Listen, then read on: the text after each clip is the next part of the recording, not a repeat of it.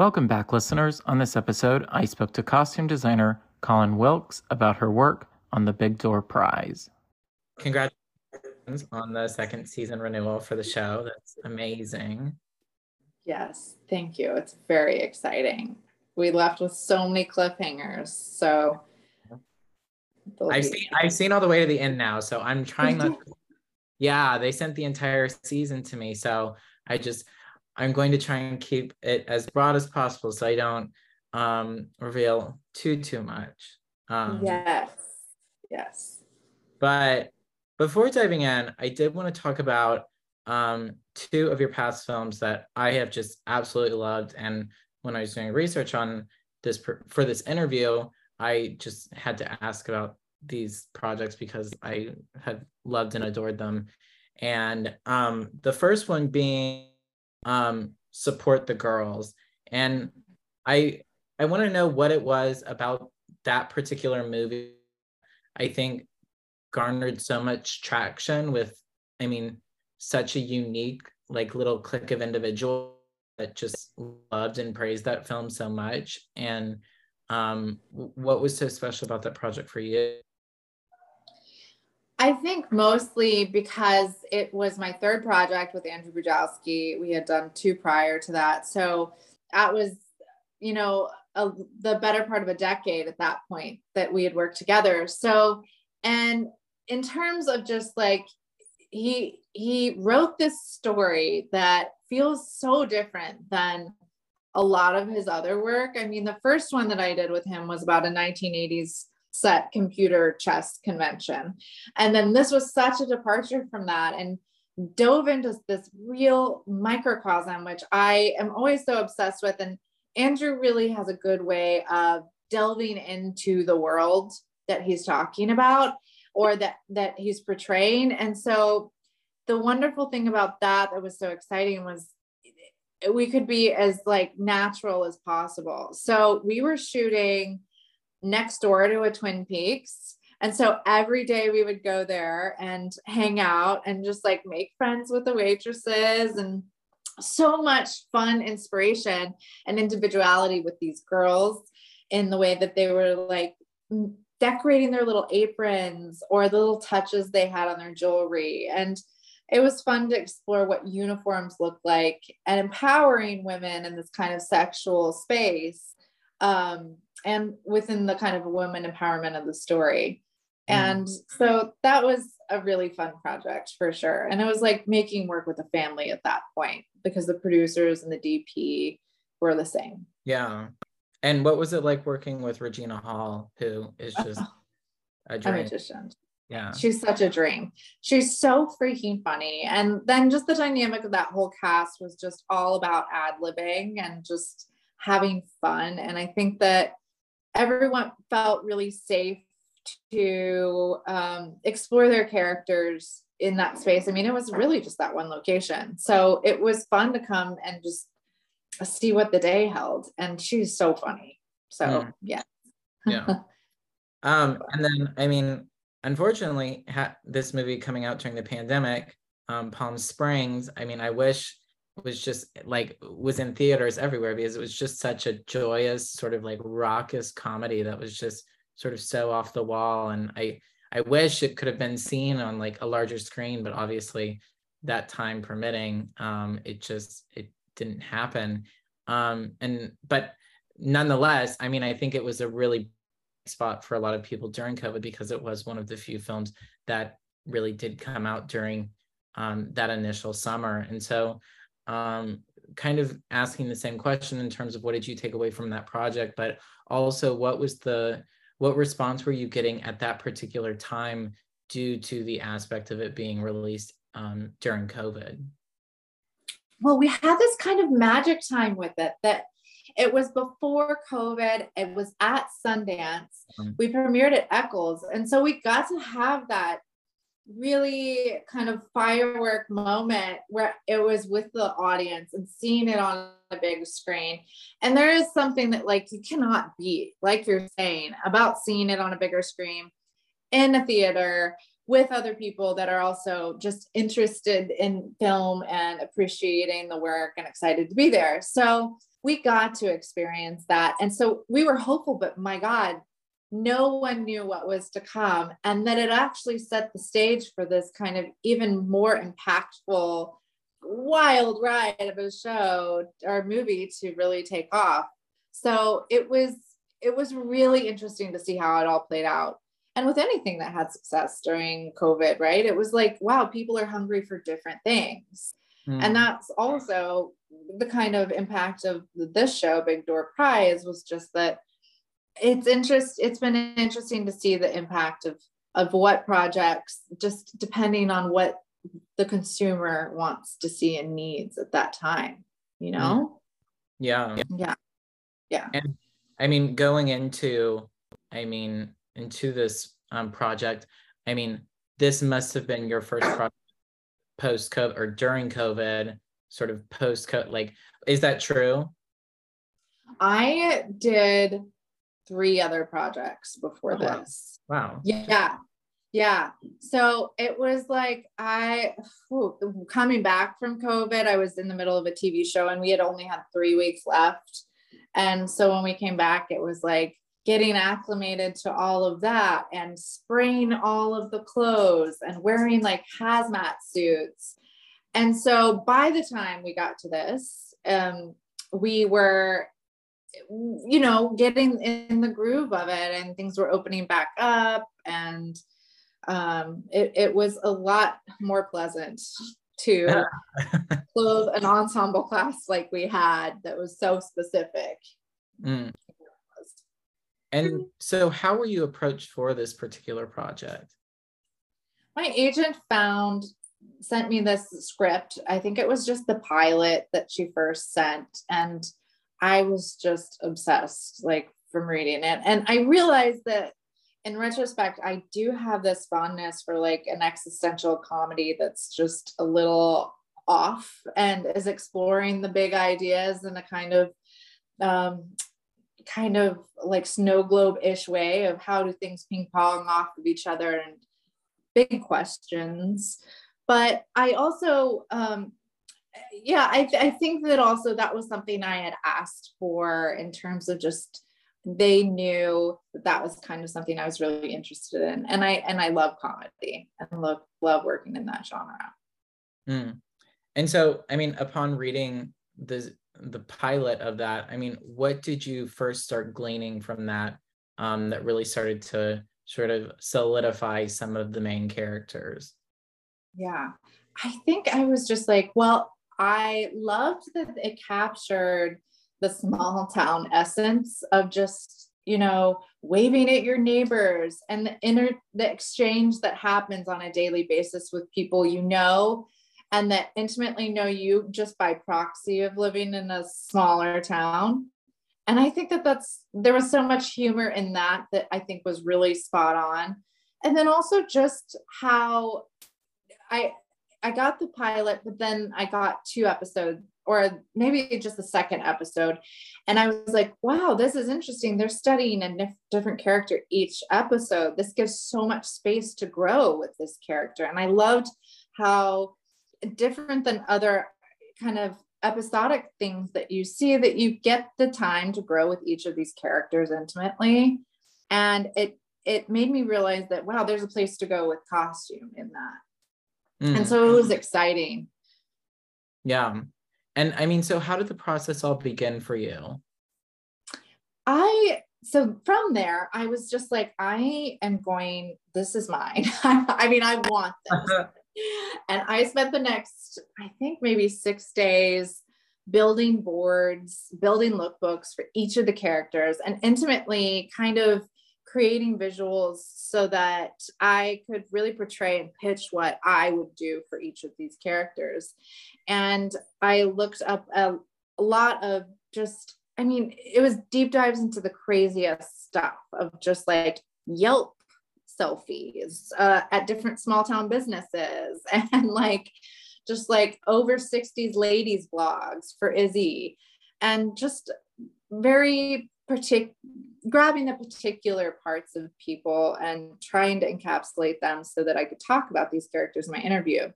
So I came and had a pitch and it went great. And I think from there it was just, it was off to the races and really fun. Mm. And I mean, is there a character that you sort of identify with in this particular show? Oh my God, that's such a good question. And I also want to ask you that question because I want I think that there are pieces of us in every character. Yeah. And you know, as you've seen the whole season, you see that people are growing and you learn to have all these feelings towards them and you're intimately knowing them. Um, I think I there is a piece of me that is connected to each of these characters. Particularly, I love Mr. Johnson. Um, I think that, you know, I don't see myself in him really, but that he's one of my favorite characters for sure. And yeah. just, um, I, I don't know that I there's anybody else that I identify with particularly.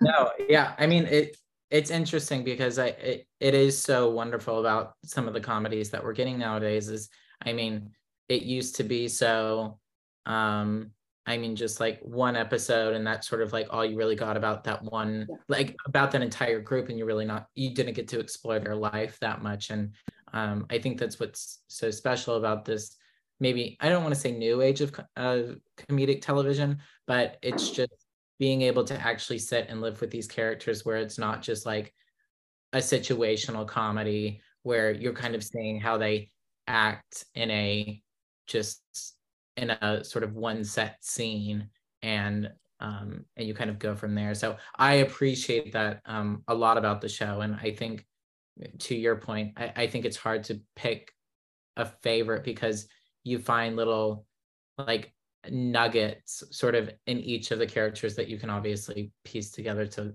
to sort of form yourself. Um yes.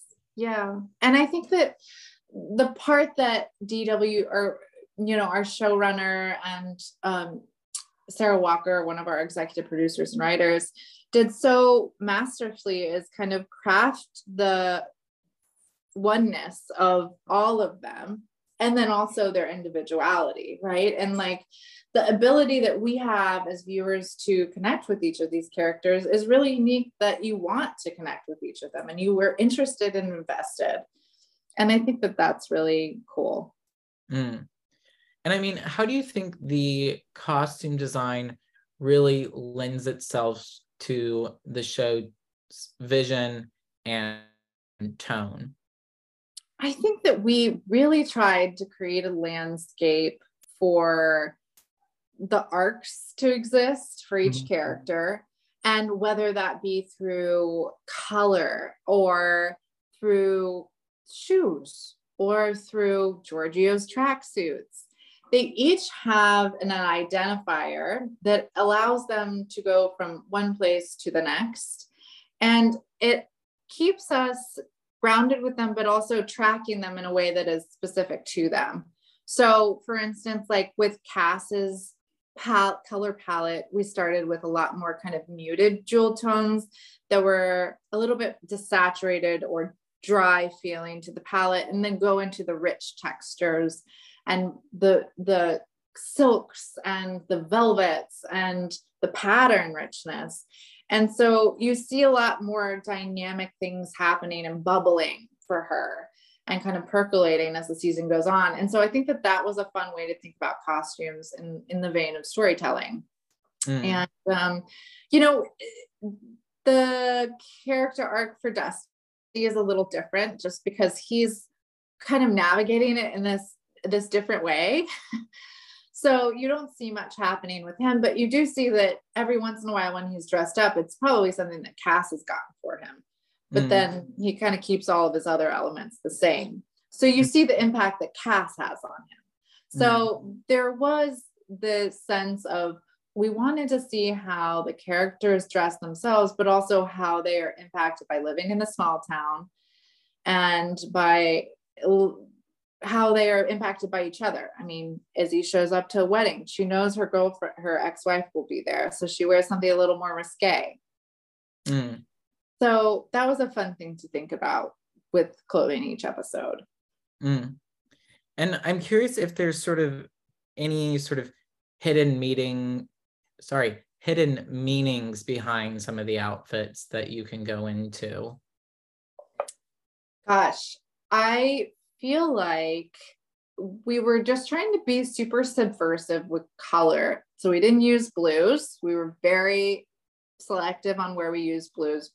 And I mean, with blue jeans was kind of the only free pass that we gave. And then in terms of other hidden meanings, gosh, I you know, I feel like there were some Easter eggs that I put in there, but there's nothing I can think of off of the very top of my head, which is crazy because I always have some little thing that I'll think of and I'm like, oh, I'm going to plant this. But yeah. Well, you have a season two to be. I know. um, so um, I, I want to ask a more general question for you. And I'm I'm curious as to where your interest in design came from and maybe even more specifically costume design came from. I grew up in a small town like Deerfield in Texas. And so there wasn't a lot in terms of creativity, but both of my parents are very creative. And so I think that I really was drawn to i mean as as many kids are dressing up and then my mom kind of guided me in the way because she knew i loved illustrating and painting. And so i went to performing arts high school for costume design. So really i've been studying it since i was like 15 and a more theatrical sense. And then when i went to college i really dived in and um, explored puppetry and performance art and all of the kind of performative mediums that costume allows. And so I was really able to kind of fine tune my um, the way that I tell story through clothing and color and design. And so mm. it's like always been just I I love it so much. I love every aspect of it. And I think that, you know, we're just sponges for people studies. Mm. So it's been um, a really, really fun journey to see how, and to go back to the pandemic, like see how there's this whole resurgence of finding yourself, reinventing yourself, these buzzwords that are really part of our show. And so um, that's been a neat part to be a journey of to see how people are kind of reinventing themselves. And are you reinventing yourself in, in any way? No, I'm, you know, after this, well, after COVID and after the show, I've been a little anti reinventing, you know, that mode, that kind of like capitalist driven thing, because it is, Dusty does say, what is inside of us, you know? And I think that that is the kind of core essence of all of this is so our outward expression should be a reflection of inside. And I love that individuality that people bring in the way they dress. So mm, I love that. Yeah. I mean, you have a project that I'm interested in just seeing what I can tease out of you from um, Dust um, with Sarah Paulson and Annaleigh Ashford. And I'm just curious, if anything, what can you say? I can say that it was, they are complete legends. Sorry for my dog. No, and they are brilliant with their understanding of their craft, their body, the their clothes body, um, how their body looks in fabrics and, and feels. And there is something so incredible about working with actors like that. So, uh, of course, as as you can might have gleaned, it's set in 1930s um, Dust Bowl era. So that is like that was a dream to be able to design and build. Mm. And I think it's going to be really good. So I'm excited that it'll be shared in the world whenever that does happen because I think that every the cast was incredibly brilliant. Yeah. No, I I'm very excited. I most of my family is up in Kansas. And so the Dust Bowl has, I don't know, always been a sort of interesting, not center or topic because it didn't, I mean, I don't know how much it, now that sounds bad, I don't know how much it really affected, but just having it be sort of present in their lives to some degree has always been uh, a fascinating um, I don't know, a, a, moment in time that I just I can't really imagine. So I'm excited no. to see it be brought to to screen. Yeah. And I mean, did you grow up in Texas? I did. I've been in Texas my entire life besides um, going to school in Kansas. So okay, yeah. Um, so well, in that, Texas, yeah, you don't really learn about the Dust Bowl, so it was so fascinating to dive into because it was just straddling this time of it's right after the Great Depression, and then there's the war, and you're just like, oh, wow, this this incredible impact that it had on people, and I mean, I just think it's fascinating to study the way we dress throughout history. So mm. it was a really fun thing to just like dive deep, deep into the history. Thank you all for listening. This episode was edited and produced by me, Jackson Vickery. Graphics were done by Dylan Michael, and the opening and closing theme were done by Sterling Gavinsky.